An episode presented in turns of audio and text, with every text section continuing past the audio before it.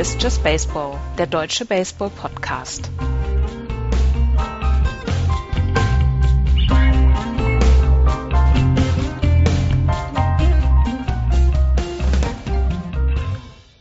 Es ist der 7. Januar 2018, knapp drei Monate noch bis Grapefruit und Cactus League.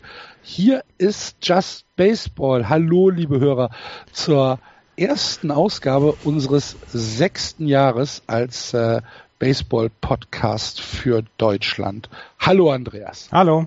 Und hallo, Florian. Frohes neues Jahr. Frohes neues Jahr euch allen da draußen. Ja, sechs Jahre oder sechs Saisons. Die sechste Saison. Wir haben im Juli fünfjähriges.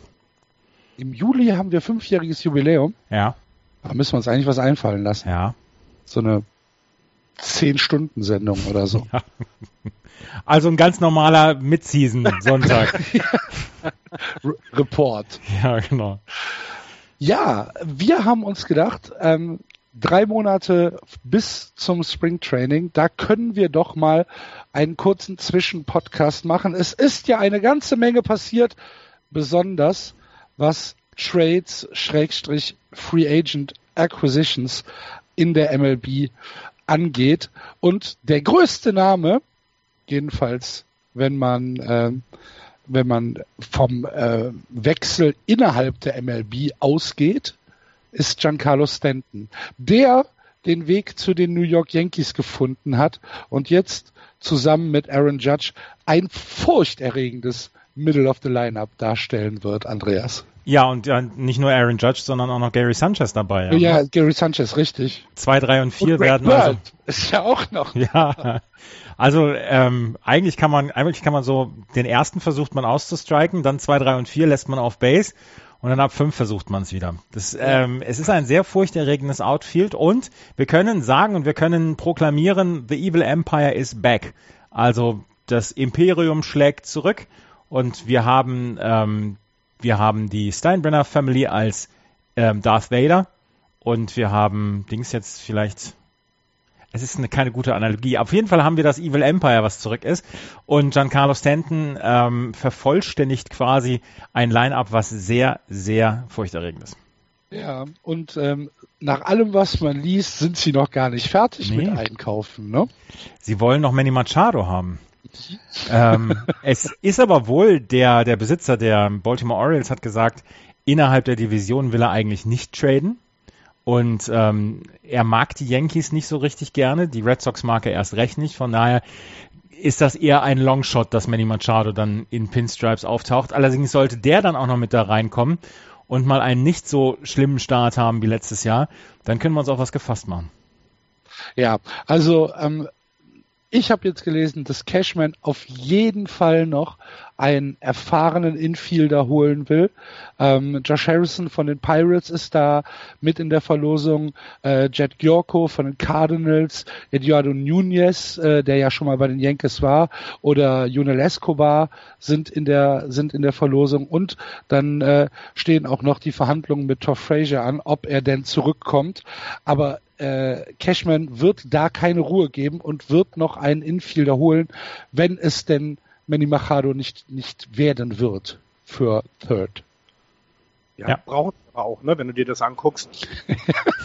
naja, Erfahrung. Jetzt nicht noch. Ach so, okay, ja. äh, Jetzt, jetzt, sie haben ja letztes Jahr angefangen zu verjüngen oder davor schon ein bisschen und machen das jetzt immer mehr und da, du brauchst trotzdem ja noch jemanden, der das Ganze zusammenhält und der fehlt mir so ein bisschen, ne, so ein erfahrener Spieler. Also, im Infield jetzt. Das, das weiß ich nicht. Da, da fehlt es ein bisschen und dann ist es selbstverständlich, dass, dass die trotzdem ja das Team to beat in der American League East sind, muss man glaube ich nicht sagen. Also bei dem, wenn jetzt auch noch Hugh Darvish kommt ähm, als Starting Pitcher, also ja, Ich glaube noch nicht mal Team to Beat American League East, sondern nach, äh, also wenn man, wenn man ein sehr frühes äh, Prediction Game spielen will, dann sind äh, die Yankees im Moment in der American League eigentlich ja das, das Team, was man schlagen muss. Das Bayern München der American League.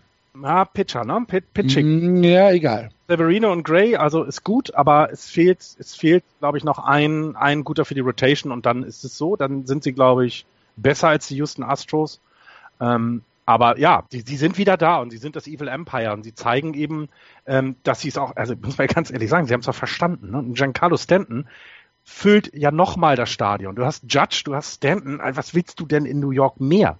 Die knallen dir die Bälle aus dem Heimstadion da raus. Da wird, das wird ja jedes, jedes äh, Heimspiel wird ein Slugfest werden. Also mhm. damit kriegst du auch die Leute ins Yankee Stadium. Und, und es ist halt auch noch ein Little League Ballpark. Ne? Ja, ja, und das ist für Giancarlo, für Giancarlo Stanton. Mal gucken, geht es wahrscheinlich nur darum, wie viele, wie viele Autoscheiben er kaputt schlägt. ja, und die 60 werden kein Problem werden, glaube ich, dieses Jahr. Ja, das, das, kann, das, kann, tatsächlich in dem Ball, Ballpark kann das richtig gut funktionieren. Ähm, Andreas, die Yankees haben äh, auch den Deal mit CC Sebastian eingetütet, wo wir eben von Pitchern dran waren. Sebastian hat sogar äh, auf Teile seines Gehalts verzichtet, um den äh, Einjahresvertrag dann nochmal ähm, zu finalisieren. Was, was kriegt er jetzt? 10 Millionen? 10 Millionen wird er jetzt Jahr, kriegen, ne? ja. Genau. genau. Ähm, ist das, macht es für die Yankees noch Sinn, äh, Sebastian ein Jahr weiter zu behalten?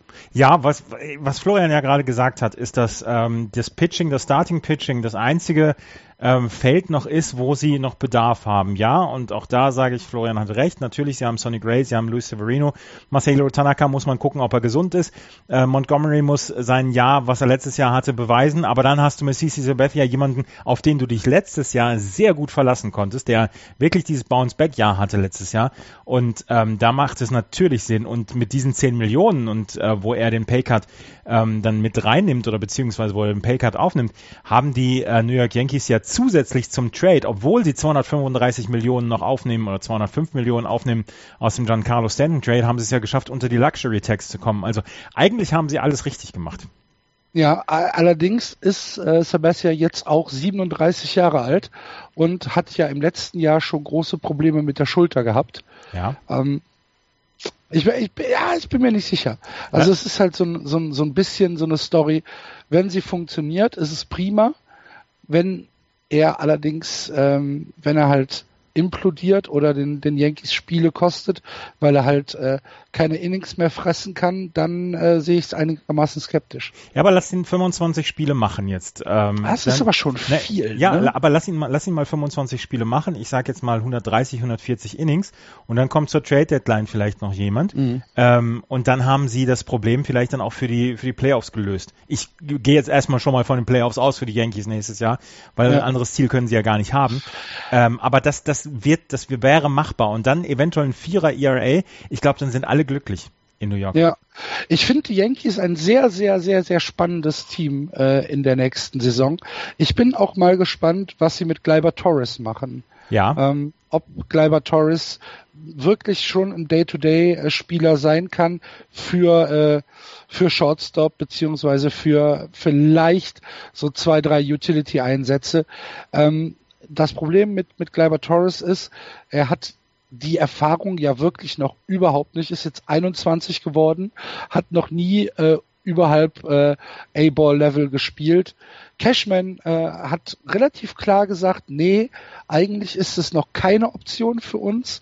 Allerdings ähm, ist halt die Frage, ob Gleiber Torres noch ein Jahr äh, 100% meiner League äh, spielt. Glaube ich nicht. Ja, wenn sie jetzt auch, also wie, wenn jetzt nicht noch Erfahrung ähm, äh, ins Infield kommt, dann ist er ja auch eine Alternative. Ja, aber der will halt auch hoch, ne? Ja, genau. Ja, der will. Zu, zu, rum zu switchen ein bisschen. Also mal hier, mal dort. Also wäre ja möglich, ne? Also Torreyes kann, kann ja Shortstops spielen, dann spielt er vielleicht mal Second Base und so weiter. Also das, das kann ich mir schon vorstellen, ähm, dass sie das so machen werden. Worauf ich sehr gespannt ist, ist, wie es mit Aaron Boone wird. Also ähm, neuer Manager, das Team ist ja, ja auch neu. Das, das, also auch wenn wir alle drei die Yankees nicht so mögen, das ist schon ein verdammt spannendes Team äh, ja. mit vielen offenen Fragen. Ohne Frage. Was, was sowas, was du gerade angesprochen hast, mit dem, mit, ähm, mit den, mit den ja, jungen Spielern angeht. Ähm, Aaron Boone, ich weiß, ich kann es halt alles nicht einschätzen. Ähm, aber jetzt mal bis auf das, das, das äh, Bullpen-Management, was er haben muss, die, die Line-Up stellt sich ja eigentlich von selber auf. Ne? Also da musst du ja gar nicht so viel offensiv drüber nachdenken. Und ähm, wenn mit, mit der offensiven Kraft ist es auch egal, ob dein Pitcher ein 3,5er oder 4,5er ERA hat. Ähm, die Punkte wirst du machen. Ähm, aber das Ganze drumherum, also ich, ich bin sehr gespannt, gerade weil man in New York ja auch anders auf die Yankees guckt, als es in anderen Städten auf ihre Teams ist, ähm, ist das, was, was Boone da jetzt machen muss, schon nicht einfach. Aber das ist wirklich eine spannende Geschichte mit Aaron Boone als, als Neuling, der so ein Line-Up verantworten darf. Er, er darf es ja verantworten, er muss es nicht, er darf. Ähm, was, was machst du mit den offenen Fragen? Und was ich auch sehr spannend finde, Gleiber Torres, ähm, wenn du jetzt zum Beispiel jemanden wie Manny Machado verpflichtest, der nach der nächsten Saison Free Agent wird, dann ver versuchst du dann ja auch ihn langfristig zu binden. Nimmt er dann Gleiber Torres einen Platz weg? Muss Gleiber Torres dann irgendwo anders hin ausweichen? Was machen wir ähm, mit, mit der Position Aaron Judge und Giancarlo Stanton, die bislang beide im Right Field gespielt haben? Giancarlo Stanton hat bislang im Outfield noch nicht eine einzige andere Position gespielt als das Right Field. Aaron Judge hat auch noch nicht viel mehr als Right Field gespielt, beziehungsweise umgekehrt. Äh, Judge hat noch nie äh, Center oder Left Field gespielt, ähm, äh, Stanton schon, Judge hat es noch nicht gespielt. Ähm, da wird es jetzt kein, da wird es jetzt keine Probleme zwischen den, geben, den beiden geben. Ähm, allerdings musst du das dann natürlich auch ähm, mit reinrechnen. Wie gibst du den anderen Einsätze? Dann kannst du natürlich dann auch noch ähm, Stanton oder Judge dann auch mal als DH aufstellen. Also du hast ja schon ein bisschen Spiel, aber es gibt ein paar spannende Positionen dann auch für den für den Manager. Ja, aber ist es nicht trotzdem, äh, also jetzt in diesem frühen Beta-Status der Saison, in dem wir uns befinden, ähm, ein unglaublich aufregendes Team? Ja, absolut. Also in der American League das Team, was äh, ich mir immer angucken würde, weil so viele. Es, versp es, verspricht Spektakel. Ja, genau, Spektakel. Und dann ist ja auch das Großartige, die Yankees spielen im Osten. Also du kannst halt, also sie sind ja, das ist halt einfach alles perfekt dieses Jahr. Ähm, und äh, ja, ich, ich bin sehr gespannt. Vor allem eben, was du angesprochen hattest, Andreas, mit dem, wie gehen sie mit dem Right Field um? Denn ähm, Stanton kannst du natürlich als Designated Hitter einsetzen, genau wie Judge, aber sie sollen ja auch defensiv trotzdem noch ihre, ihre Spielzeit bekommen. Stanton ist ja auch ein guter Verteidiger, genauso wie Judge ist ja jetzt nicht nur ein Schläger, sondern können ja auch ein bisschen Baseball spielen. Da, also unheimlich interessant. Also ähm, ähm, da, da werde ich auf jeden Fall sehr viel hingucken. Ja. Gut, ähm, wollen wir, wollen wir weiter über die Namen gehen oder wollen wir uns äh, die Teams angucken? Lass uns doch die Marlins jetzt hier nochmal gerade komplett beerdigen. Okay. ich ich, ich, ich würde jetzt gern so, eine, so, so ein Oratorium einspielen. ja. Moratorium, ja. nicht Oratorium. Mhm. Ihr wisst, was ich meine. Ja. Ähm, Marcel Osuna. Derek Jeter. Ja, ja, genau. Marcel Osuna ist ja auch noch getradet worden zu den St. Louis Cardinals. Sie bekommen Sandy Alcantara, Outfielder Magnuris Sierra und Right-Hander Zach Gallen und Lefty Left Linkshand-Pitcher, Linkshandwerfer Daniel Castano. Und äh, Marcel Osuna ist auch weg. Und das haben Christian Jelic und äh, JT Real Muto, die beiden letzten quasi verbliebenen Stars bei den, ähm, bei den Marlins, wenn man Starling Castro noch aus, rausnimmt, weil der jetzt von den Yankees da gekommen ist, ähm, dann ist, das, ist der Roster ernst, erstens komplett auf links gezogen worden und zweitens hat Derek Jeter wirklich eine ganze Menge gemacht, um sämtliche Leute, sämtliche Miami Marlins Fans vom Stadion fernzuhalten im nächsten, in der nächsten Saison. Mhm. Also das war ja der der Start von Jeter muss man ja sagen, der war wirklich bemerkenswert, wo er Leute feuern wollte, aber das nicht selber machen wollte und dann jemand anderen vorgeschickt hat, der so Scouts und so äh, gefeuert hat. Wir haben letztes Jahr darüber gesprochen.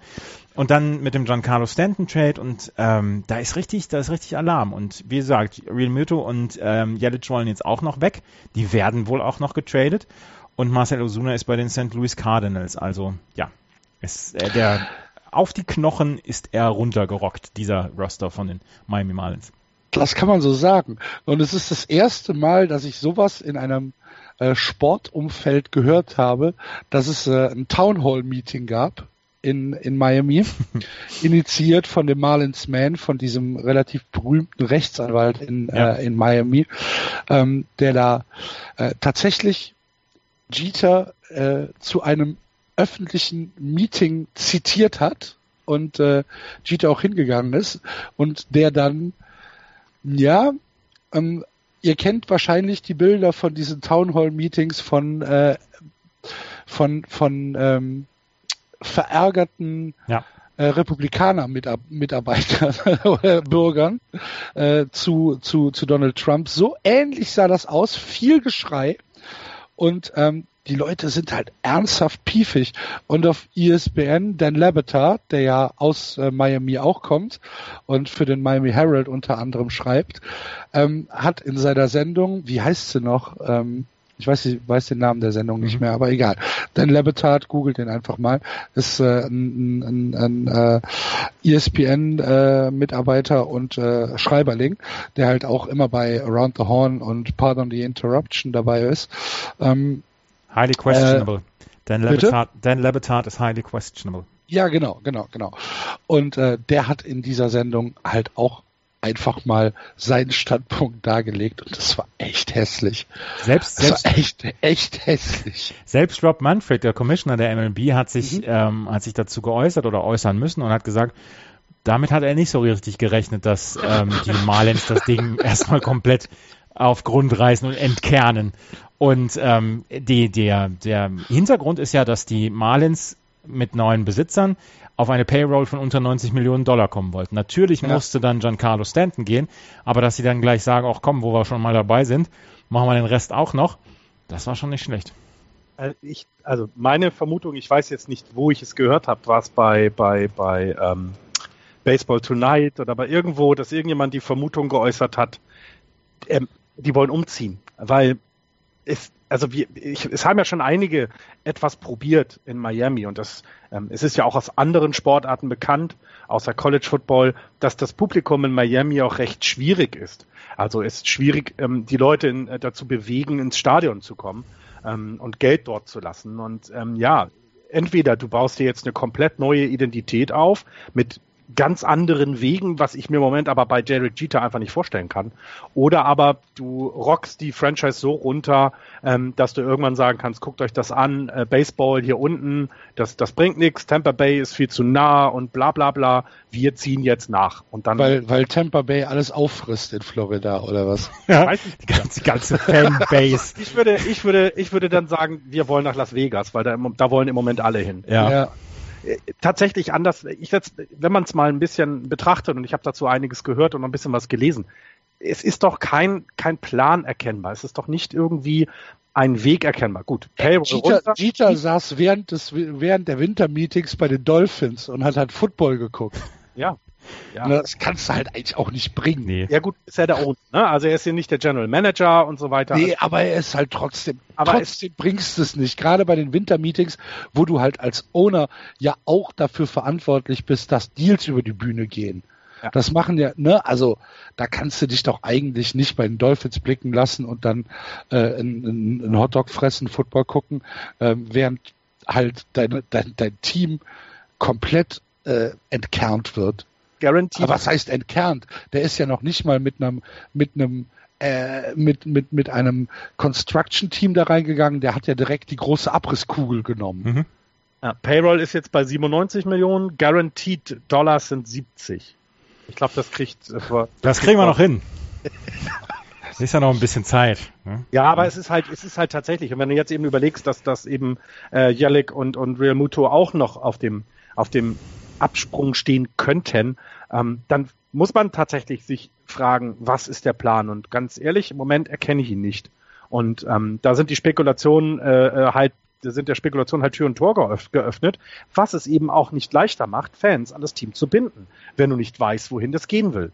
Äh, wenn sie es machen wie in, in Atlanta und sagen, auch aufpassen, Leute, wir müssen jetzt umbrechen, wir müssen uns komplett einmal links umdrehen und dann fangen wir in fünf Jahren haben wir das durch. Oder wie sie es in Houston gemacht haben, glaube ich, kriegst du ja auch Leute an dich gebunden. Aber so, so komplett völlig, also ich verstehe es nicht. Ich verstehe die Marlins nicht, ich verstehe nicht, was Jeter da macht.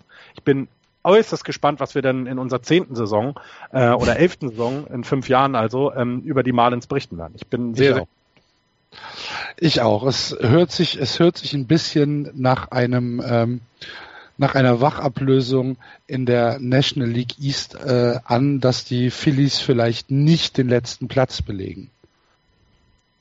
Das müssen wir mal abwarten. ja. Das könnte, das könnte sein. Ja. Es wird so sein. wer macht, wer macht du die Phillies also nächste die Marlins, die Marlins werden nicht die 43 Siege der Phillies Nein. holen. Oh, oh, die Phillies sind gut drauf. Ja, ja. Da ist, die, da ist der Rebuild zu Ende. Aber ja. das Schönste, das Schönste ist, damit werden Marlins nicht das schlechteste Team in der National League sein. Ach ja, komm, hör doch auf zu weinen. Ernsthaft. Ich habe jetzt schon keine Lust mehr, Florian. ähm, lasst uns bitte nochmal, ähm, wo wir in der National League sind, über den zweiten riesengroßen Namen dieses Winters sprechen, der ähm, der die Schlagzeilen gemacht hat. Also ist National League totaler Blödsinn, ich weil er ist in, die, American, in die American League gegangen. Jetzt war ich gespannt. Nämlich, jetzt war ich gespannt. Ja, das war mein Fehler. Nämlich Shoei Otani, der ähm, mit 23 Jahren von den Hokkaido Nippon Ham Fighters zu den äh, Los Angeles Angels of Anaheim, wie Florian immer so schön sagt, gewechselt ist. Er verzichtet damit auf einen Haufen Kohle, ähm, weil er nicht noch zwei Jahre in Japan geblieben ist. Ähm, wenn er mit 25 Jahren gewechselt wäre, dann wäre er, hätte er normales International Free Agent äh, Money äh, bekommen können.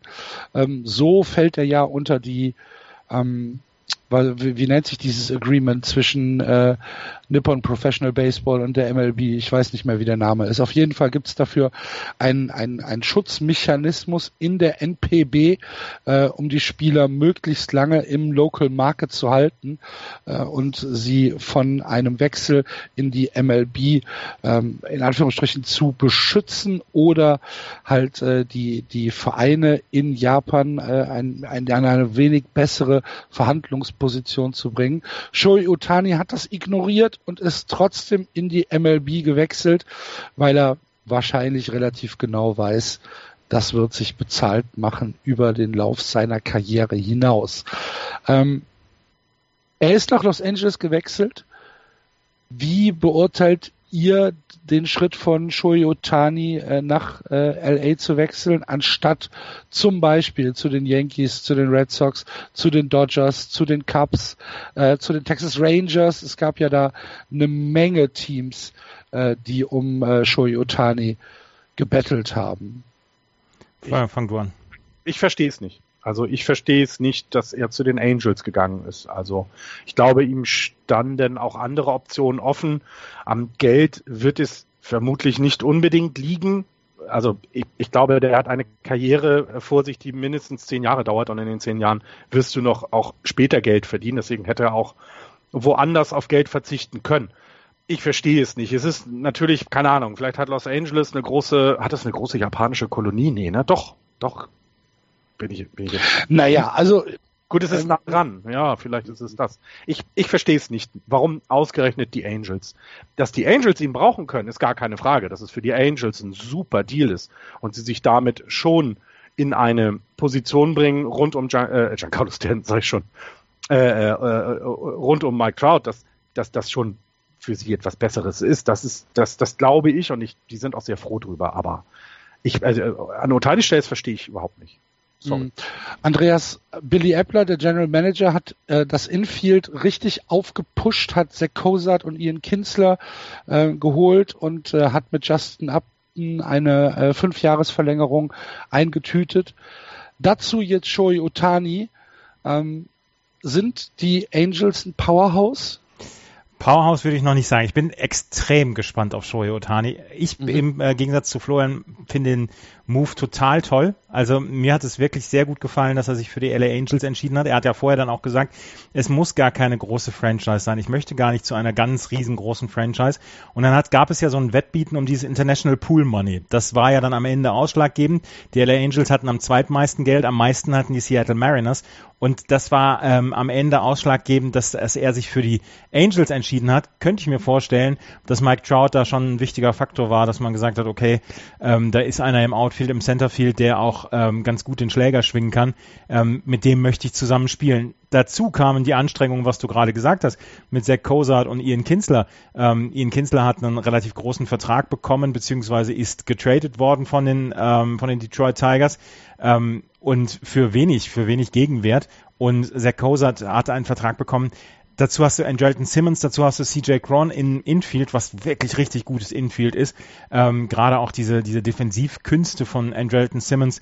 Ähm, du hast mit Albert Puchholz jemanden, der durchaus zwischendurch mal auch als DH ähm, Tage auf der Bank verbringen darf und dann kann Shohei Otani als DH, wenn er nicht pitchen muss, kann er eingesetzt werden. Und, ähm, Was halt auch krass ist, ne? Ja, total cool. Das ist halt einfach äh, eine, ähm, eine Waffe, die du so in der MLB eigentlich nicht kennst. Und wir haben es halt ja. noch nicht gesehen. Wir machen jetzt seit ja. knapp fünf Jahren diesen Podcast. Wir haben es noch nicht gesehen, dass ein Pitcher ähm, auch als DH eingesetzt werden kann. Und ähm, das ist so, es ist so wunderbar oder beziehungsweise es ist so spannend zu beobachten, ob es dann wirklich dazu kommen wird. Und die Angels haben gesagt, sie wollen ihn als DH einsetzen. Und das wäre halt einfach. Ja, und selbst großartig. wenn sie ihn mal als, äh, als Pinch-Hitter äh, ja, genau. in einem knappen Spiel dann einsetzen, ne? Ja. Das, äh, ist ja auch eine Sache, die man, die man so nicht kennt aus, äh, aus der MLB. Ja, außer ja, die, die Giants mit Madison Bumgarner. ja, okay. Aber auf einem anderen Niveau, auf einem ganz anderen Niveau. Also, ja. Äh, ja, das wissen wir ja noch nicht. Ja, aber er hat, naja, also wir wollen, wir können natürlich vergleichen, äh, Vergleiche zwischen der, der, der Baseballliga in Japan und Amerika hängt natürlich, aber er hat dort ja auch unter Wettbewerbsbedingungen bewiesen, dass er schlagen kann. Dass er jetzt kein 400-Hitter sein muss mit 80 äh, Homeruns, das ist ja wurscht, sondern er kann eben er kann einen Platz besetzen, der vielleicht durch Buchholz gut, gut, gut ist, also gut besetzt ist, Designated Hitter, alles toll. Aber du hast eine Alternative, die dir irgendwie nicht jemanden vom Feld holt. Also du kannst dein, deine Defensive weiter stehen lassen und musst niemanden auf die Bank setzen. Und ich glaube, das ist ein Faktor, der wesentlich sein wird. Die, die Trades habt ihr gerade angesprochen, die Angels, auch das ist ein Team, äh, auf das man dieses Jahr dann ein Auge werfen sollte. Das, das Pitching scheint mir immer noch ein bisschen wackelig. Ähm, ich bin sehr gespannt, wie sie damit dann umgehen, dann, dass sie eine gute Offensive haben mit Upton, Trout, Kinzler jetzt ist auch nicht so schlecht, Puchholz, ja, immer wäre da schlechter geworden, aber ein bisschen was auf mit dem Schläger kann er ja auch noch. Ähm, das, das wissen wir, aber ich bin gespannt, was sie beim Pitching machen werden und ich glaube, die Astros äh, und auch die anderen, die sich ein, vielleicht dieses Jahr ein bisschen aufrüsten wollen, müssen da, haben da jemanden, der den wirklich äh, Paroli bieten kann und das, äh, ja, das, das wird sehr, sehr, sehr, sehr spannend werden in der, in der, äh, äh, in der West, weil wir kennen diesen Championship Hangover, wir kennen den, ähm, äh, ähm, den, den World Series Hangover, ähm, haben wir bei den Cups gesehen, haben die Houston das auch dieses Jahr. Schwupps, äh, kannst du als, als Angels vielleicht sehr früh schon vorne dran mitbleiben und dann sieht es, sieht die Saison ja ganz anders auch, auch, auch Richtung Trade Deadline, um noch was nachzulegen. Also ähm, interessant für die, für die Angels ist es auf jeden Fall, diese Person ich hätte ihn eher, hm, ich weiß nicht, also da die Angels nicht für gutes Pitching bekannt sind, hätte ich vielleicht mir ein Team gesucht, was ihnen eben auch zu einem kompletteren ähm, äh, Baseball-Pitch, also Major League Baseball-Pitcher macht, weil ich glaube, das wird seine Zukunft sein. Also es ist nicht unbedingt das Betting, sondern schon das Pitching, deswegen haben sie ihn, glaube ich, hauptsächlich auch geholt. Ähm, und ich weiß nicht, ob da die Angels äh, ähm, der, ja der richtige Partner für ihn sind. Ähm, vielleicht tun sie auch noch was im Coaching-Stuff, weil sie wissen, da müssen sie, da haben sie jetzt ein, Juwel, was sie ja noch schleifen können. Ähm, also da bin ich, das, das war so das, warum ich sage, das ist vielleicht nicht die beste Franchise gewesen dafür.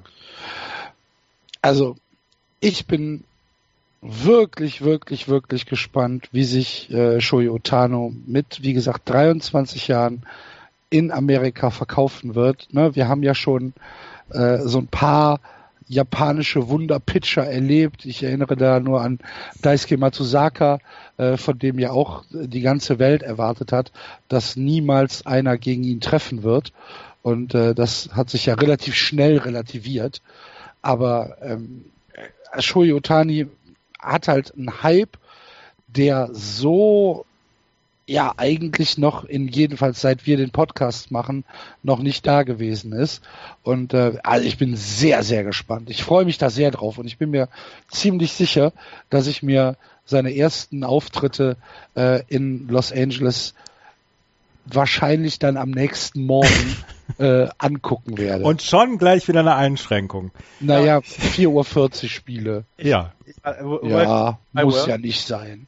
Willkommen in meiner Welt. Äh, nein, was, was, was ich da eben interessant finde. Ihr spielt doch eh immer um 21.35 Uhr. Echt? Ihr, ihr, seid doch, ihr seid doch so das, das, das, das Teasing-Team. Äh, ja, übrigens, ach so, in der Westküste. Das erinnert mich mal daran, dass ich nachher noch eine Empfehlung Ja, aussprechen die, an die gleiche habe ich auch gerade gedacht.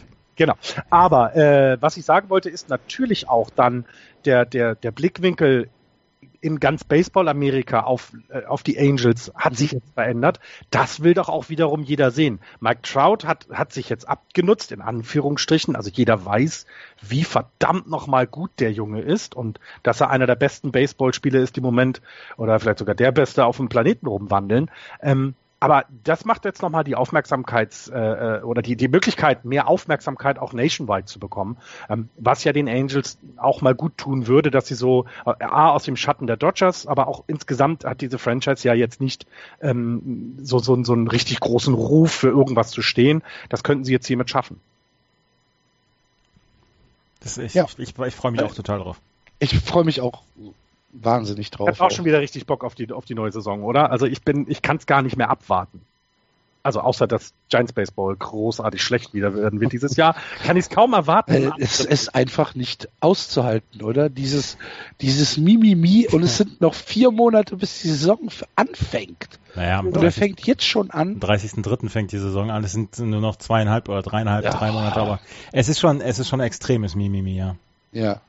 Schrecklich. Wenn hier Muss einer, wenn hier einer Recht auf Mimimi genau, hat, dann, dann sind wir das ja wohl. ich, ich will gar nicht drüber ich bin reden. So müde. Ich Und mit so welcher Würde wir das ertragen. Das will. Es wird 0 und 19 Jahre gegen die Yankees diese, diese Saison. Ja, gut, aber das liegt jetzt nicht an der Stärke oder Schwäche. Ist doch völlig egal. Gut, okay, das kann ich auch wiederum verstehen. Wisst ihr, über welchen Namen ich jetzt als nächstes sprechen möchte? Oh, jetzt. Sag mal. Carlos Santana. Philadelphia Phillies haben Carlos Santana zu einem Dreijahresdeal überredet. 60 Millionen. Ähm, oder? 60 ja, Millionen 60 waren es, glaube ich, ja. ne? Äh, genau. Und ähm, ja, ist eine sehr, sehr interessante Persönlichkeit. Äh, sprich mal drüber. Ja, Carlos Santana ist für die First Base verpflichtet worden von den äh, Philadelphia Phillies und ähm, er war einer, um die sich, um den sich viele ähm, American League Teams dann auch geprügelt haben. Und er hat sich für eine, eine Rebuilding Franchise ähm, entschieden, die sehr viel Tradition hat und möchte mit denen jetzt quasi den nächsten Schritt machen. Und er wird noch eine ganze Menge verlieren an Spielen, aber man hat so ein bisschen das Gefühl, dass die Phillies so langsam in die Kurve Richtung ähm, Competitiveness wieder einbiegen. Also sie waren lange auf der auf dieser Geraden, wo es nur ums Rebuilding eingeht und so langsam biegen sie in die Kurve ein. Sie haben ein paar wirklich ähm, wirklich interessante Leute, äh, wenn man sich anguckt, Rhys Hoskins, Odubel Herrera zum Beispiel, Michael Franco auf der Third Base, ähm, Aaron Nola auf der ähm, als Starting Pitcher. Und dazu kommt dann jetzt jemand wie Carlos Santana, der so heißt es, ein unglaublich guter Typ sein soll, der für, für das Clubhaus gut ist und der einfach auch eine unglaublich gute Leistung bringen kann. Und ich, ich glaube, die Cleveland Indians werden noch lange daran knabbern, dass sie äh, ihn haben ziehen lassen müssen. Ja. Und ähm, für die Phillies ist das ein sehr guter Weg. Auf jeden Fall, um Platz 5 der National League East nächstes Jahr zu verlassen. Aber das hätten sie auch ohne Carlos Santana geschafft wahrscheinlich. Und äh, so langsam wieder in Richtung, ähm, ja, in Richtung Ernsthaftigkeit Contention. zu kommen. Contention zu kommen, genau. Dass mhm. man sie ernst nehmen kann. Kurz ein paar Fakten zu Carlos Santana. 31 Jahre ist er alt, ähm, ist seit 2009 in Cleveland gewesen, ähm, die ihn damals von den äh, Dodgers geholt haben, die ihn gedraftet hatten. Ähm, letztes Jahr 2,59er Average, 23 Home Runs, 79 RBIs und hat äh, ein Karriere-Average von 2,49 mit 174 Home Runs in acht äh, Seasons für die Cleveland Indians. Ja, ja, interessant. Äh, die äh, Phillies haben dann auch am gleichen Tag noch äh, den Shortstop abgegeben. Freddie Davis ist zu den äh, San Diego Padres gegangen und man vermutet so ein bisschen dahinter, dass damit Platz gemacht worden ist für JP Crawford, der aus dem eigenen, äh, aus der eigenen Franchise kommt, also ein Prospect der Phillies ist, der nach oben gezogen werden soll. Und du hast es eben schon gesagt, mit ähm, mit äh, zum Beispiel Nick Williams, Odubel Herrera, auch Michael Franco auf, auf Third und äh, Aaron Alter im, im Outfield, ähm, hast du mit Carlos Santana eine Addition, die den Philadelphia Phillies tatsächlich helfen sollte, vielleicht wieder so in Richtung, naja, 70 Siege? Nein, 65, nein, nein, 70 ach, Siege? du bist auch immer so negativ.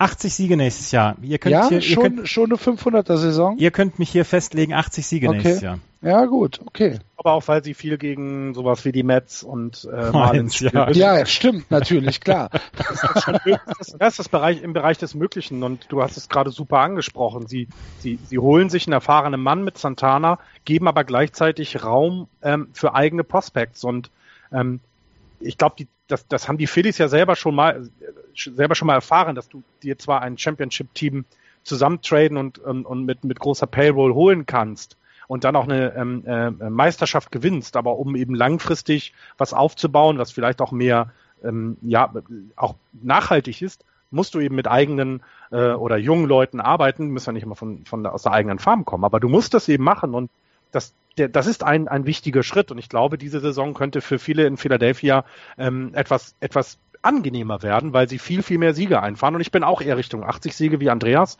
Ähm, äh, ich, ah, nicht nur wegen der Kon Konkurrenz, sondern wenn du so jemanden wie Santana hast, ist das ja auch ein Zeichen an alle anderen Spieler aus der letzten Saison. Wir machen weiter und wir vertrauen euch auch und ihr könnt hier was werden und wir werden zusammen das schaffen. Das ist immer so ein bisschen ja auch Psychologie im Baseball und das haben die einen super guten Schritt gemacht hier. Mhm. Wie ist der Stand mit Tommy Hunter? Ähm, Tommy Hunter ist, hat auch einen Vertrag bekommen, ist Reliever, ähm, soll bekommen und ähm, hat im letzten Jahr, hat er bei den Tampa Bay Rays gespielt, hat einen 261er ERA gehabt und jetzt muss ich mal gucken, ob er schon im Depth Chart der Phillies ist. Noch nicht. Also es scheint noch nicht zu 100% durch zu sein, aber ähm, er wird auf jeden Fall wohl dabei sein. Warte, jetzt gucke ich Okay. nochmal gerade bei den Transaction, lass, lass mich gerade nochmal gerade gucken. Ähm, Januar ist noch nichts. Sign Free Agent. Die Phillies haben Will Middlebrooks gesigned am 3.1. Ja, ja, ja, ja. Das hat doch, das hat doch Jenny Dell. Du ähm, folgst Jenny schon- Dell noch auf Twitter? Ja, selbstverständlich. ich bitte dich, Andreas. Jenny Dell Ultra. Aber hallo. ähm, ja. Äh, es, ist, es ist noch nicht zu 100% sicher, aber Tommy Hunter wird wohl bei den Philadelphia Phillies aufschlagen. Mhm. Okay. Ähm, wo wir gerade in der National League East sind, was zur Hölle treiben denn die Mets gerade? Äh, Ist da schon jemand aufgewacht?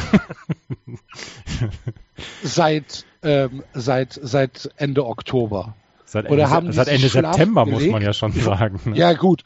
Oder haben die sich schlafen gelegt, wie so, wie so ein Winterschlafbär, der dann irgendwann im Februar mal "Ah, Guten Morgen sagt und denkt, oh, geht ja schon wieder los.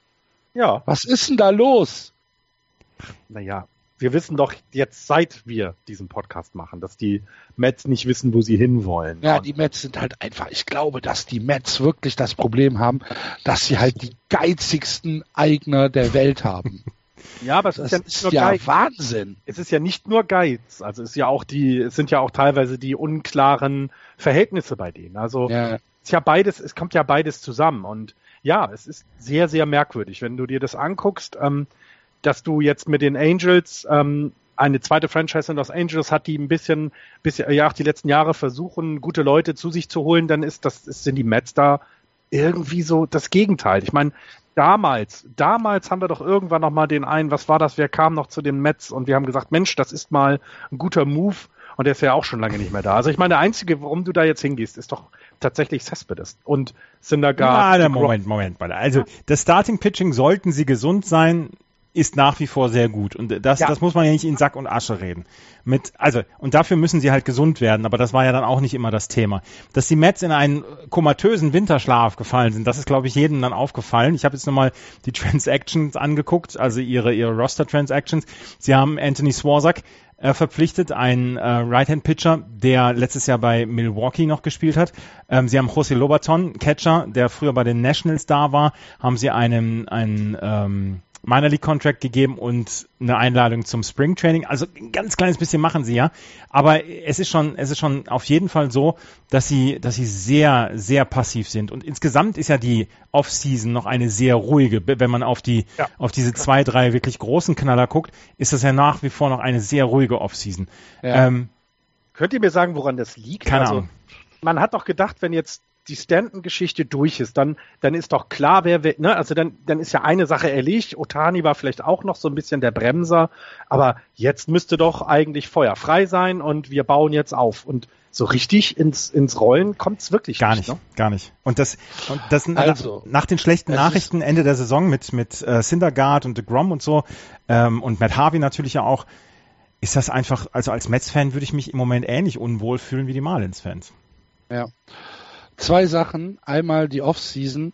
Ähm, ich glaube, dass die Spieler einfach zu viel Geld verlangen. Das glaube ich auch. Ja, das glaube Ähm, dass, dass die Top-Spieler ähm, ja, Gelder verlangen, die ähm, so nicht mehr gestemmt werden wollen von den Teams. Und dadurch, dass die ganz großen Spieler halt wirkliche Fabelsummen verlangen, geht es dann halt für die Durchschnittsspieler auch automatisch nach oben und auf einmal hast du dann ähm, ein, ein, ein Judavic oder ein JD Martinez, die halt einen 150 Millionen Dollar äh, Vertrag bekommen wollen, sollen, werden.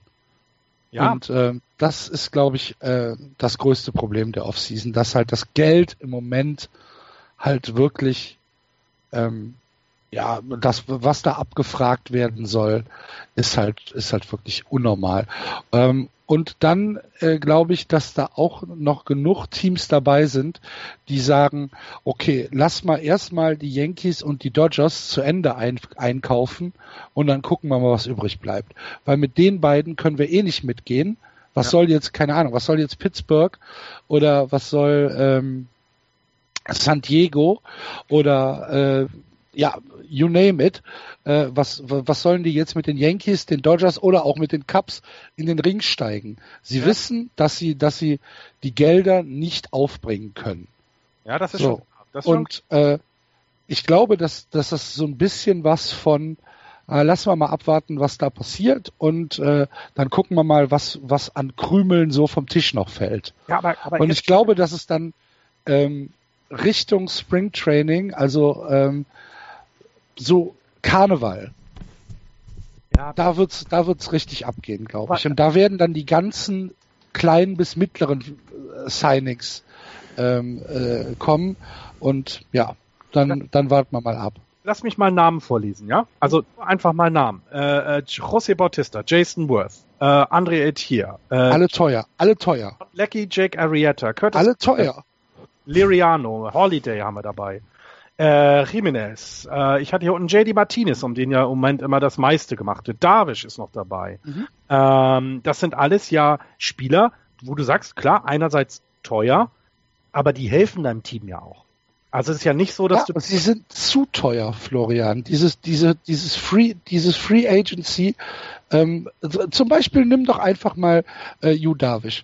Judavic ist jetzt äh, Free Agent und der will jetzt, keine Ahnung, mindestens fünf, lieber sieben Jahre Vertrag haben für 200 Millionen. ja, Ja? ja, ja, klar. So, weil der, weil der, weil der Markt es vielleicht auch, ja, oder, oder weil, weil es, weil es Contracts gibt, wo er sagt, ja, aber ihr bezahlt für den das und das, ich bin besser, also rechnen wir es mal hoch auf sieben Jahre, ah, sagen wir 180 Millionen. So, am- Ende wären es halt 160 oder 150 Millionen. Aber das ist halt immer noch Ja, ein, ein Haufen Geld. Ne? Und ähm, nochmal, wer soll, wer soll das bezahlen? Außer diese wirklichen Big Spender und Big Market Teams. Und alles, was dann für die, für, für den Rest äh, übrig bleibt, das ist halt das, was vom Tisch fällt. Und deswegen passiert das im Moment noch nicht. Ich behaupte Nein. übrigens, dass jemand wie José Bautista bis zum Springtraining keinen Club haben wird. Ja, das kann sehr gut sein. Natürlich. Klar. Das kann, das kann sehr gut sein.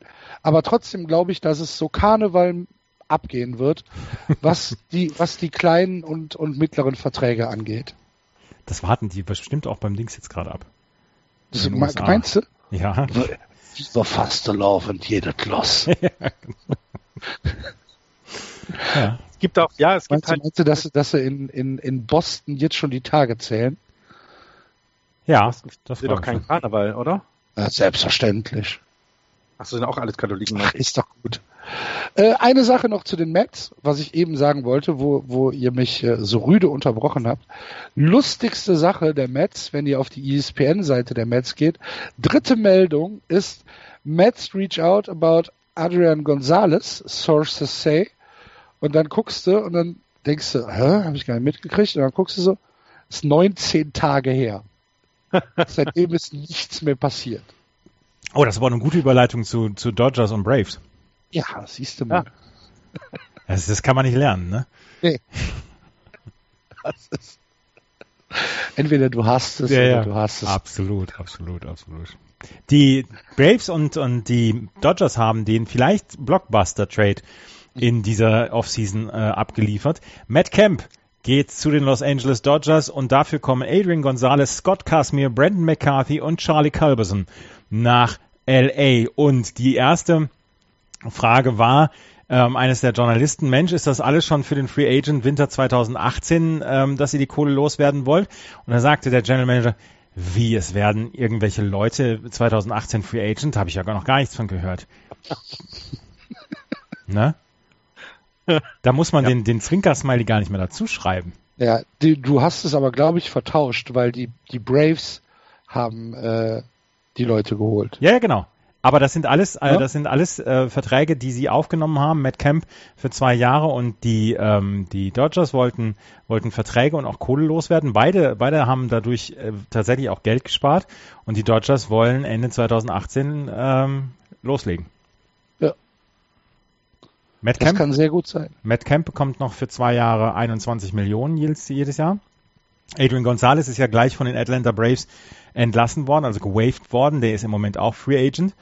Und ähm, die Atlanta Braves wollten diesen langen Vertrag von Matt Camp los, äh, von Matt Camp loswerden, genau. Und die Braves haben ja sogar noch Kohle dafür, also dazu genau. drauf bekommen. Ne? Genau. Ja. Ja gut, das haben ja die Marlins auch für den Giancarlo Stanton Deal. Also das war ja auch vor allem eben Payroll frei. Nein, die haben 30 Millionen dazugegeben. 30 Millionen Dollar haben sie auf den Trade noch dazugegeben. Ja, ach so, so rum, Entschuldigung, ja. um Payroll loszuwerden. Genau. genau. Das ist ja dann das Ziel. Ja, ja, es ist ähm, ja, ich, ja, ich die Dodgers klar müssen sich. Ich meine, äh, da kommen gute Leute und da muss man sich aufstellen und die Dodgers haben ein spektakuläres Team in dieser Saison gehabt und werden das auch in 2018 haben. Und ja, also das ist äh, gute Arbeit, muss man denen ähm, attestieren. Also, weil das ist doch eine gute Vorbereitung. Ähm, und trotzdem werden sie ja dieses Jahr kein Übergangsjahr oder ähnliches haben. Sie werden ja weiter eine riesengroße Rolle spielen. Also die Dodgers äh, mit den Namen, die jetzt da ähm, rübergegangen sind nach Atlanta, das, das war ja, da, da hat ja keiner wirklich richtig was dazu beigetragen, dass die Dodgers so weit gekommen sind in der letzten Saison. Genau. Von ja, daher, das passt das alles. Richtig gut gemacht. Also ähm, gut, Brandon McCarthy kann Home Runs schlagen, ne? Ja. Auch Adrian Gonzalez kann Home Runs schlagen. Ja, ja. Ja, die Dodgers können sich ja jetzt erlauben, Spieler einen ein- oder zwei Jahresvertrag zu geben, die eben vielleicht ein bisschen hinterüber fallen, die Krümel, die du gerade so genannt hast, äh, Axel, ähm, ohne sich eben für so viele Jahre zu verpflichten. Ähm, wenn eben dann es in Richtung ähm, Springtraining geht, dann wird ein José Bautista eben sagen, na gut, dann nehme ich jetzt vielleicht nur einen Einjahres- oder Zweijahresvertrag an ähm, und kann dafür aber kompetitiv aushelfen. und das wäre lustig. Ähm, José Bautista und Yassil Puig im Outfield der, der Dodgers. Oh mein Gott. ja, was sind also das Scream Team. ja, genau. nimm du ihn! Nein, nimm du ihn! es gibt, es vergeht, vergehen keine zwei Wochen, dann prügeln die sich beide im Outfield. Da fliegen die Mützen. und, die, und die Handschuhe. Jetzt hört auf. Ey, ist super. Also, die Brace bringt es ja jetzt nicht unbedingt so weiter, oder? Also, Nee. Nee, aber ähm, also sie wollten den Matt Camp-Vertrag loswerden, aber sie sind ja auch auf einem auf einem guten, auf einem richtigen Weg. Das muss man dann ja auch schon mal sagen. Die Braves sind ja nicht so schlecht, wie wir sie hier immer machen. Und ähm, das passt dann schon. Timo, Wird das, wird das Stadion fertig? Haben die schon wieder ein neues Stadion, die Atlanta Braves? Oder? Also ist das alte schon ein Jahr alt, ne? Da muss man langsam. die, die Zyklen werden kürzer, meine ich. Ja. Spielen die, spielen die, die nächste Saison in, in dem alten Stadion? Mhm. Das gibt's ja nicht. Ähm, in, äh, um einen anderen, um einen anderen, ähm, eine andere Transaktion noch zu besprechen, das, das ist mir ein persönliches Anliegen, weil ich das damals auch auf Twitter schon geteilt habe. Ähm, in Minnesota werden im Jahr 2018 der Konsum an Herztabletten wieder sprunghaft in die Höhe steigen, weil man hat Fernando Rodney als Closer verpflichtet. Er könnte 6 Millionen Dollar nächstes Jahr äh, bekommen. Er hatte einen 4,23er ERA, 39 von 45 Saves converted. Vielleicht waren es 15, die halbwegs glatt liefen. Der Rest war, der Rest war mit, mit Gänsehaut. Ähm, der wird 41 am 18. März. Und ähm, er ist der ähm, sechste Immer unter noch nicht gelernt, wie man die Kappe aufsetzt. er ist sechster. Das werden, aber, das werden die aber die konservativen äh, Bewohner aus Minnesota schon beibringen. Na, ich glaube nicht, dass der sich nochmal verbiegen lässt. verbiegen. Ähm, er hat 300 Saves schon ähm, gehabt und ein 3,73er ERA in 14 Major League Seasons. Die Minnesota Twins haben dazu noch Michael Pineda geholt, der ähm, zwei Jahresvertrag und 10 Millionen Dollar bekommt. Es ist halt so, dass Michael Pineda sich im Moment noch von der Tommy John Surgery erholt und wahrscheinlich das komplette Jahr 2018 nicht ähm, nicht wird pitchen können, aber die ähm, Minnesota Twins haben da schon gesagt, okay, das ist im in Gedanken an 2019 schon. Finde ich eine sehr sehr mutige Entscheidung, Michael Pineda, einen verletzten Michael Pineda unter Vertrag zu nehmen, aber insgesamt ähm, macht also ergibt dieser dieser dieser Move schon Sinn, weil man das Starting Pitching halt verbessern möchte. Mhm. Ja, ich würde gerne noch über eine Franchise sprechen, äh, über die wir sprechen sollten, weil sie äh, Big Market ist und die auch nicht untätig war in diesem Winter, nämlich die Cubs. Ja. Die mit äh, Steve Chisek, ein äh, Reliever aus, äh, wo kommt er her? Ma äh, von den Marlins, ne? Ja. Äh, Ja. Kommt er von den Marlins? Nee, der war letztes Jahr bei den Tampa Bay Rays. Ah, bei den Tampa Bay Rays, genau. Äh, geholt haben. Dann haben sie Brandon Morrow verpflichtet äh, von den Dodgers, haben Drew Smiley geholt ähm, von den äh, Mariners und äh, Tyler Chatworth haben sie auch noch geholt von den, Rockies. lass mich Rockies. überlegen, Rockies. Rockies, richtig, ganz genau. Das sind äh, vier Verpflichtungen, die alle okay sind. Wie würdest du, wie würdest du sie ranken, Florian? Würdest du Chisek als den äh, Nummer 1 Trade setzen? Oder doch eher Brandon Morrow? Ja, ich glaube, ich glaube, das ist eher so jemand wie Drew Smiley. Also ich glaube eher, Smiley, okay. ja, ich glaube, das ist, sind, sind eher die kleinen Dinge, also das, das Bullpen verbessern. Also ähm, wenn ich sie ranken sollte, sind sie also insgesamt ein gutes Paket, also richtig gut gemacht. Ähm, Chisek ist natürlich ähm, der, der, der Name, der vielleicht am meisten auffällt, aber ich, ich hätte eher gedacht, pass auf, die machen eben dann noch eine Position danach, äh, die sich über Aber Smiley, Smiley kommt aus Tommy John und wird wahrscheinlich 2018 gar nicht pitchen. Ah, okay. Ach, das habe ich überlesen. Ja, nee, dann ist es tatsächlich Chisek, ja. Ja, klar. Und Ach, das habe ähm, ich überlesen, entschuldige bitte. Ähm, ah, Chatwood ist aber, naja, aber äh, ich finde es, ich finde es gut. Also meine, meine, meine Freundin ist ja Cubs-Fan äh, und hat mir diese Nachrichten immer gebracht, um mich auch ein bisschen zu ärgern, weil mein Team ja genauso aktiv ist wie ihrs. Ähm, so ein bisschen Knöpfe-Vergleich, äh, um es mal darauf zu bringen. Und ähm, ich fand die, die Verpflichtung, alle, die ich gelesen habe, fand ich, habe gesagt, ey, okay, das ergibt total Sinn.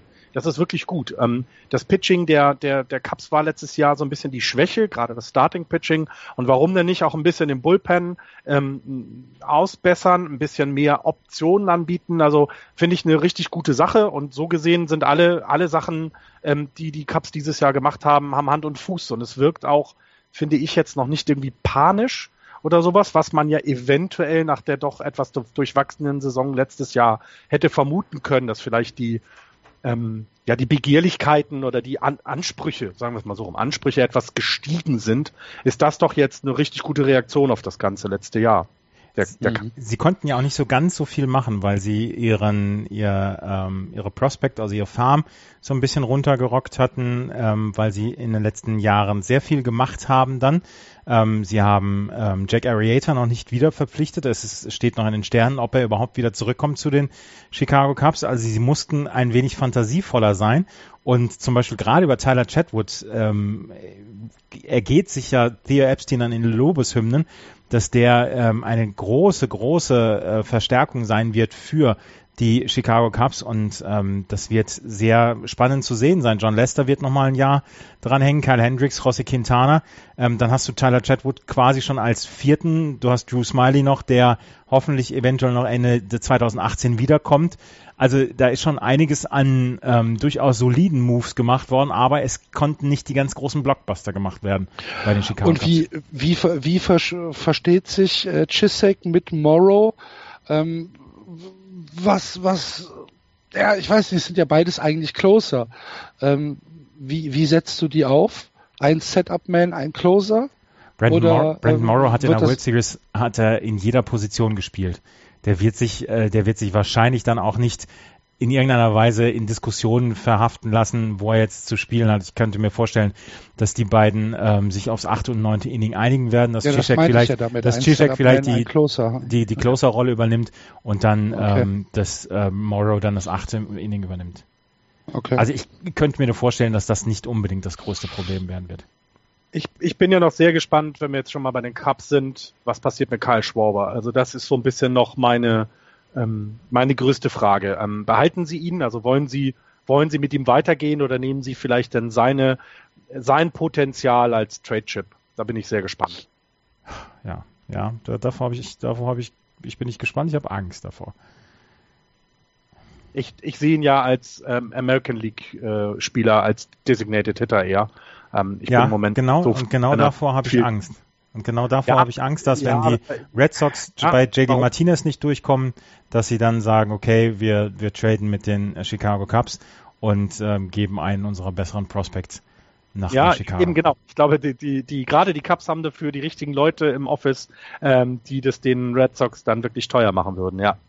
Sehe ich genauso. Also ich, ich, ich habe ähm, so ein bisschen bei den Cubs mal so mal, mal reingeguckt, gerade so, so auch Chris Bryant hat ja ähm, der ist ja auch erst in seinem dritten Jahr und ähm, es ist immer wieder faszinierend, wie gut die Jungs heutzutage schon in den jungen Altern sind und äh, im jungen Alter sind. Und wenn du dir dann Kyle Schwarber anguckst, da hat ja nun ähm, eine kleine Stagnation stattgefunden. Aber ähm, ich weiß noch, als ich im, im Wrigley saß und, und mich mit ja jemand unterhalten hat und ähm, da ging es um Curl, äh, Sterling Castro dass sie gesagt haben, der muss jetzt und ähm, ganz dringend und sonst, sonst wird er halt weggehen. Ja, und er ist weggegangen und es hat sich für ihn gelohnt und für das Team, zu dem er gegangen ist, hat sich auch gelohnt.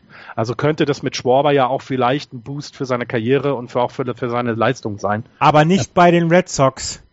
Ich äh, warum nicht? Also wenn ihr keinen anderen Designated Hitter habt, ist glaube ich ein Schwarber besser, der den Ball aus dem Stadion schlägt, als als wenn er wieder hier, wie hieß noch der komische Typ mit den komischen Haaren? Nein, also das, ich ich weiß nicht, ich ich, ich kann nicht verstehen, ich würde ihn zum Beispiel bei den Giants überhaupt gar nicht haben wollen, weil er eben defensiv zu schwach ist.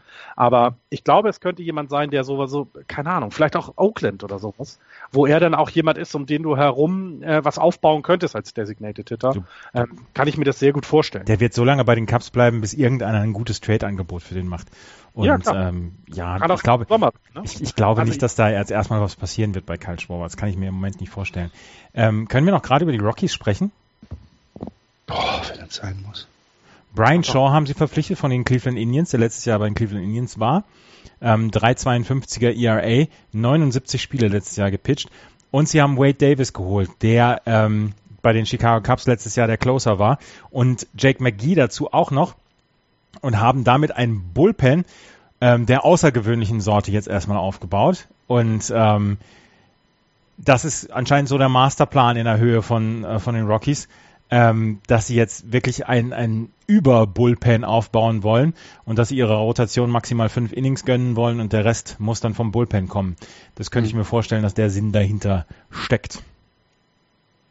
Ja, für die Rockies aber auch wieder gute, gute Verpflichtungen. Ne? Du, ich finde die auch gut. Ja, also das, das, das, das wirkt eben auch hier wieder. Ne? Es ist in den letzten Jahren so, merkt man immer mehr, dass, dass, dass die Leute, dass die Leute im Office, in den Front Offices so ein bisschen mehr Geduld haben. Ne? Also jetzt nehmen wir mal die Mets außen vor, wo anscheinend ja gar nichts ist. Aber auch bei den Rockies, ne? sie wissen, dass sie offensiv ein, ein verdammt gutes Team beisammen haben. Und sie wissen eben auch, wo ihre Schwächen sind in der Höhe. Und das, ja, da machen sie einen guten Trade nach dem anderen. Und ich würde die Rockies, also dieses Jahr wieder, auf jeden Fall äh, um den, äh, in dem Kampf um den ersten Platz in der National League West sehen. Tyler Chatwood, als der zu den Cups oder bei den Cups unterschrieben hat, hat gesagt, er sei nicht unbedingt unglücklich darüber, dass er nicht mehr in Denver pitcht. Woran mag das wohl liegen? Die müssten da vielleicht Stickball spielen oder so, dann ist es doch das Gleiche. Ja. Ja. Ja. Habt ihr sonst noch etwas, über Ähm. das wir sprechen müssen? Evan Longoria ist zu den Giants gegangen, kann man mal Okay. sagen. Ähm, Ah ja, es gab, gab einen relativ großen Trade da, ne? Ja, ja, also mit, also, also ah, es ist immer die Frage, ist das alles so gut? Ist das, ich, ich, ich weiß es nicht. Ich, es gibt wirklich ganz, ganz viel äh, unterschiedliche Meinungen von den Beatwritern in den Fanforen oder sowas über diesen Deal. Ähm, ich kann es nicht einschätzen. Mir ist es nicht, also ist es für mich nicht die ähm, Verpflichtung, um die Giants besser zu machen. Ähm, sie haben auf jeden Fall jetzt jemand an der 3B. Das ist das Einzige, was, was das Positive ist. Denn defensiv ist er auf jeden Fall gut. Ähm, was aber offensiv dabei rumkommt, da wage ich das, also ich, ich kann es einfach nicht einschätzen. Ich, ich, äh, ich muss es mir angucken tatsächlich. Und ich habe auch da, muss man tatsächlich sagen, die Tampa Bay Race letzte Saison nicht so häufig angeguckt. Ähm, der, er hat natürlich einen Namen und das ist auch scheint bei den Giants sehr, sehr wichtig zu sein, dass die Spieler nicht nur Potenzial, sondern auch einen Namen haben, den man verkaufen kann. Er scheint ja auch ein, ein Top-Typ zu sein. Also aus, aus Tampa Bay hat er sich ja auch mit der ganzseitigen Anzeige verabschiedet und hat nochmal gedankt für Unterstützung und für, für alles das, was ihm Tampa Bay gegeben hat und vor Bla, allem auch bla, die Leute. bla. darum. Ja, aber es ist schon okay, also es machen andere nicht. Und ja, deswegen, ich, ich bin sehr, sehr gespannt und mir ist manchmal, weiß nicht, der Name nicht so wichtig wie vielleicht die Leistung, ähm, aber ja, er ist jetzt da und äh, wir können es es auch uns leisten. Also in, in, bei den Giants ist genug Geld, ähm, da ist es dann nicht so schlimm. Überzeugt bin ich von dem Trade tatsächlich nicht. Jake Arrieta, Yu Darvish, Eric Hosmer, JD Martinez, alle noch kein Club. Ja. Eric Hosmer, Es dauert auch noch. Eric Hosmer will mindestens 150 Millionen Dollar haben. Ja, eben. Das ist ja das, was ich gesagt habe. Ich würde Eric So, Hosmer und das ist halt, das ist halt Eric Hosmer, ne? Es ist Eric freaking Hosmer, über den wir hier sprechen. ja, und ihr kriegt dann Mike Mustakis, ne? Nein, ich will JD Martinez haben. JD Martinez ist schon, glaube ich, im Moment der, also vielleicht ist es auch wieder mal so, dass eine, also dass, dass sich äh, viele, viele Teams und unter anderem ja auch die Giants um äh, Giancarlo Stanton bemüht haben und es war wohl auch schon sehr weit. Also man hat über viele Dinge gesprochen, ähm, aber ich glaube, Giancarlo Stanton ist schlau genug, nicht nach San Francisco Cisco zu gehen, weil er genau weiß, dass, dass er ad hoc dort nichts gewinnen kann. Also es wird dann, eine, ja, dann hast du halt eine, keine Ahnung, 90 Siegesaison oder 95 Siegesaison. Es ist ja halt einfach noch eben, er muss das ja alles alleine tragen dann. Und dass er dann zu den, zu den Giants, äh, äh, Yankees gegangen ist, ist halt genau richtig. Genau die richtige Entscheidung für seine Karriere. Äh, besser kannst du es nicht machen. Und so bleibt es halt offen, was, was passiert bei den anderen. Und vielleicht ist tatsächlich JD Martinez der Stein, der dann alles in Rollen, ins Rollen bringt. Ähm, wobei ich glaube, man kann jetzt ihn nicht vergleichen wie zum Beispiel ähm, äh, mit jemandem wie Eric Hosmer oder sowas, die eben dann vom Alter her auch, glaube ich, ein bisschen anders aufgestellt sind. Ne? Wie alt ist der Martinez? Der hat jetzt seine 30. 30. Das heißt, der bringt halt auch, ja, der bringt's halt mit, ne? Der kann's halt. Und gut, Harry Cosma kann es auch. Ach, es ist, es wird schwierig werden. Also ich hätte so lieber so Typen wie, wie Jay Bruce oder weiß ich nicht, so, so Workhorses hätte ich eigentlich lieber gerne ähm, bei mir im Team als nur große Namen und Versprechen auf Home Runs, die dann in den Ballpark von San Francisco eh nicht kommen. Hm. Was fehlt denn bei den Red Sox noch? Was würdet ihr, was wird, wo ist denn bei euch äh, die größten Baustellen? Jetzt, jetzt, mich, jetzt, jetzt, ich, jetzt, jetzt äh, lege ich mein, lege ich mein Kinn auf meine Hand und höre erstmal Axel zu. Das ist schade, weil ich eigentlich vorhatte, dir zuzuhören. Ach so, dann fange ich an. Äh, dann fang ähm, also, DH sehe ich als eine Riesenbaustelle bei uns, äh, bei den, bei den Red Sox. Ähm, ich weiß nicht, was mit, was mit David Price passiert. Ähm, ob er, ja, ob, ob, er, ob er die Saison bei uns durchpitcht, weiß ich auch nicht. Ähm, Third Base, große Baustelle. Ich hätte das so, ich hätte da so ja. ein Panda hätte ich ganz gemütlichen. Ich glaube, äh, ja, es, es, ist besser geworden, aber ich weiß nicht, ob, ähm, wie heißt er denn noch? Raphael Devers. Äh, Raphael Devers, ähm, das Potenzial hat, Alter. auf Third Base ein ganzes Jahr äh, die Leistung konstant abzurufen. Das Klirren, was ihr gerade gehört habt, war die Tastatur, die durchs Fenster geflogen ist. Wo siehst du denn die Baustellen, Andreas? Also, ich sehe erstmal, ich sehe erstmal eine Baustelle, dass ich mit allem, was ich habe, mit jeder Faser meines Körpers Jackie Bradley Jr. behalten möchte. Ja. Es Glaubst aber so, du denn, dass, dass das ja. ein großes Problem sein wird? Nein, ja, ich glaube schon, dass es ein großes Problem sein wird, weil wenn JD Martinez kommt, ist ein Spot im Outfield über. Ähm, wir werden Andrew Benintendi und äh, my, ähm, Betts, Mookie Betts werden wir im nächsten Jahr auch im Outfield sehen und Jackie Bradley Jr. ist der, ist der äh, überfälligste Kandidat. Ich glaube auch, dass äh, wir auf jeden Fall bessere Produktion auf der DH-Position benötigen werden. Henley Ramirez hatte einfach keine gute Saison. Ansonsten, ein Starting-Pitcher wird uns noch gut äh, zu, zu Gesicht stehen.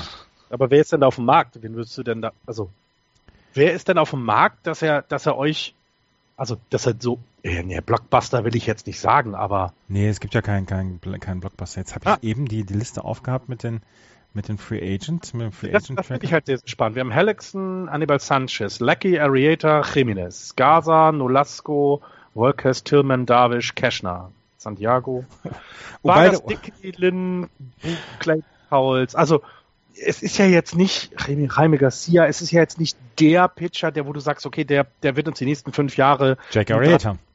Hugh Darvish. Ja, Hugh, Darvish, der ist doch viel zu teuer, entschuldige. Also, ja, das mag sein, dass er viel zu teuer ist. Aber Ubaldo Jiménez zum Beispiel in, im Fenway Park und ich brauche alle fünf Tage ein Beißholz.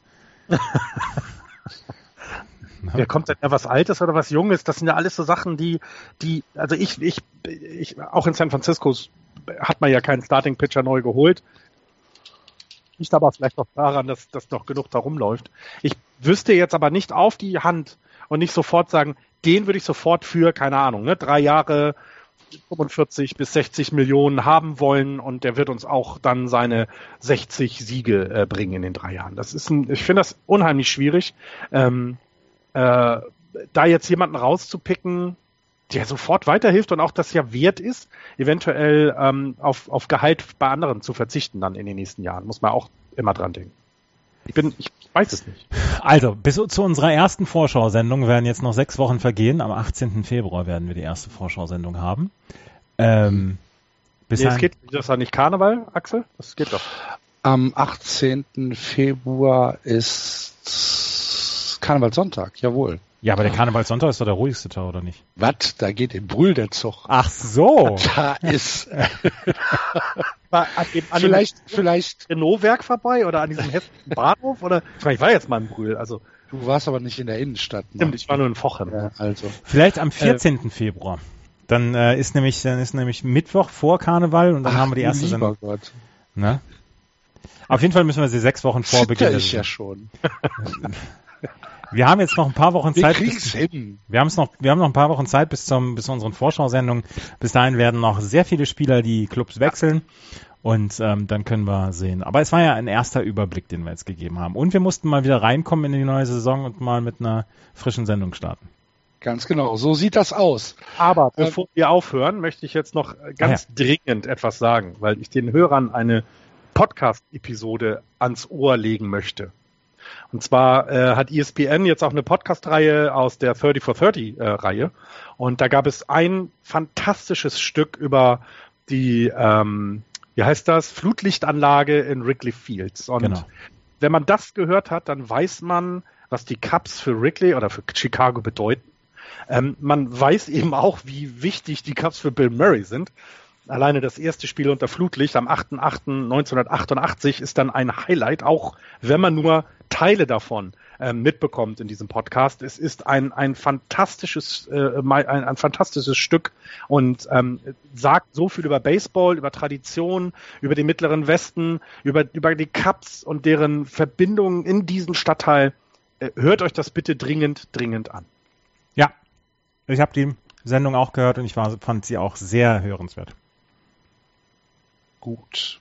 Dann habe ich auch noch eine Empfehlung. Ab dem 31. Januar startet auf Fusion, ähm, das ist ein TV-Sender in den USA, die neue Pflichtshow für alle Just Baseball-Hörer, nämlich Big Papi Needs a Job,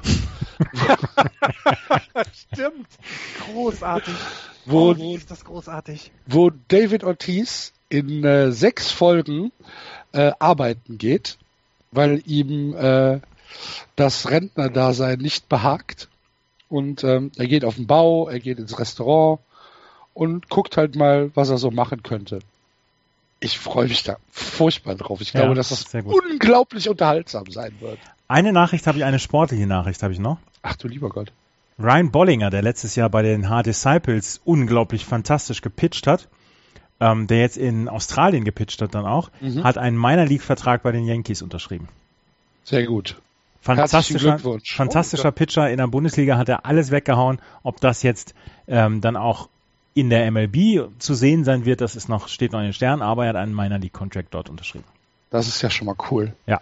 Herzlichen Glückwunsch an Ryan Bollinger. Und ähm, was, was wir ja auch gar nicht angesprochen haben, ein letztes noch. Ähm, Daniel Barth hat seine Karriere beendet. Oh, ja, nee, ich, ja, kriegen wir wieder Ärger. Daniel Barth war 2000 Zu viel, zu viel Red Sox-Content. ja, war Wir haben noch 2000 nicht einen Satz heute über die Red Sox gesprochen. Wenn du Daniel, Jenny Dell ausklammerst. Daniel Barth war von 2009 bis 2000, Ende 2011 ähm, ein äh, unglaublich elektrisierender ähm, Pitcher der äh, Boston Red Sox, war im Relief und hat für Jonathan Papelbon den Setup-Man gegeben. Und es hieß eigentlich, dass er, sollte Jonathan Papelbon in die Free Agency gehen, dann die Closer-Rolle übernehmen sollen. Dann ähm, hat man aber versucht, ihn auf Starting-Pitching umzuswitchen und von da an ging alles den Bach runter. Er hat er hat kaum noch die Zone getroffen. Er hat Leute abgeworfen. Er hat unglaublich viele Walks fabriziert und er hat seine Pitching Motion nicht mehr hinbekommen. Also wirklich so gar nicht. Und da gab es das Beispiel von einem Twitter-User dann auch, der gesagt hat, ähm, der Junge ist eine ähnliche Episode wie Joba Chamberlain, der völlig zu Recht vergessen ist. Joba Chamberlain hat es aber dann noch geschafft, in der Big League zu bleiben für ein paar Jahre. Und äh, auch der hatte dieses Problem, äh, dass er von, von Relief Pitching auf Starting Pitching umgeswitcht wurde, dann wieder zurück und nie wieder seinen Drive gefunden hat. Das ist klar vergleichbar, aber der hat sich, er hat sich noch gehalten in der Big League. Daniel Barth hat es gar nicht mehr geschafft. Er hat es nicht mehr geschafft, einen Ball Richtung ähm, Richtung Werfer oder Richtung Catcher so zu werfen, dass der in der Zone gelandet ist. Und er hat es jetzt fünf Jahre versucht, er hat es bei vier verschiedenen Pitching-Doktoren beziehungsweise Pitching-Coaches versucht und hat es jetzt vor ein paar Tagen, hat er gesagt, ähm, ich gebe es dran, es bringt einfach nichts mehr. Ein sehr intelligenter Typ, ein sehr netter Typ, was man so hört und liest. Ähm, es ist sehr schade, dass diese Karriere so zu Ende gegangen ist. Ich habe ihm da sehr gerne zugeguckt. So ist es. Gut. Hammer's dann. Ja, Ich wäre dann auch jetzt durch, ja. Prima. Äh, Dann, sagen, es gibt noch ein Gewinnspiel, Entschuldigung. Ne? Wird dann äh, auch wieder ein Tippspiel geben dieses Jahr. Ähm, das machen wir wieder, das kommt dann aber kurz vor der Saison. ja. Prima. Dann war das die äh, Season 6 äh, Episode 1 Auftakt-Episode äh, für Just Baseball.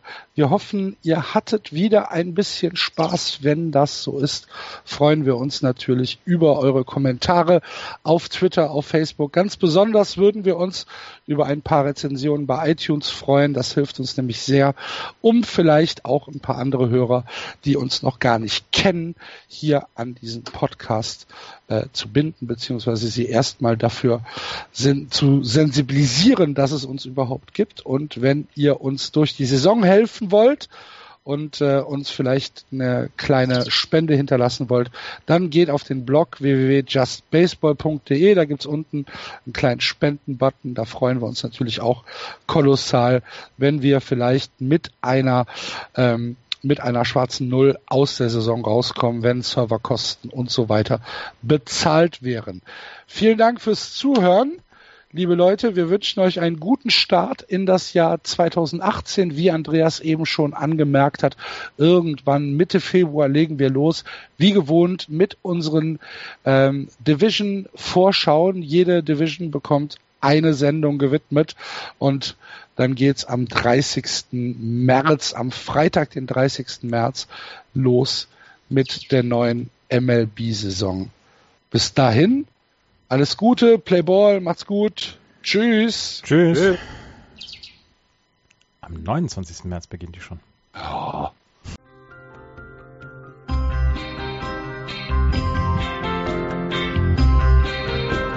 Das war Just Baseball. Ihr findet uns auf justbaseball.de, bei Facebook, bei Twitter und natürlich bei iTunes.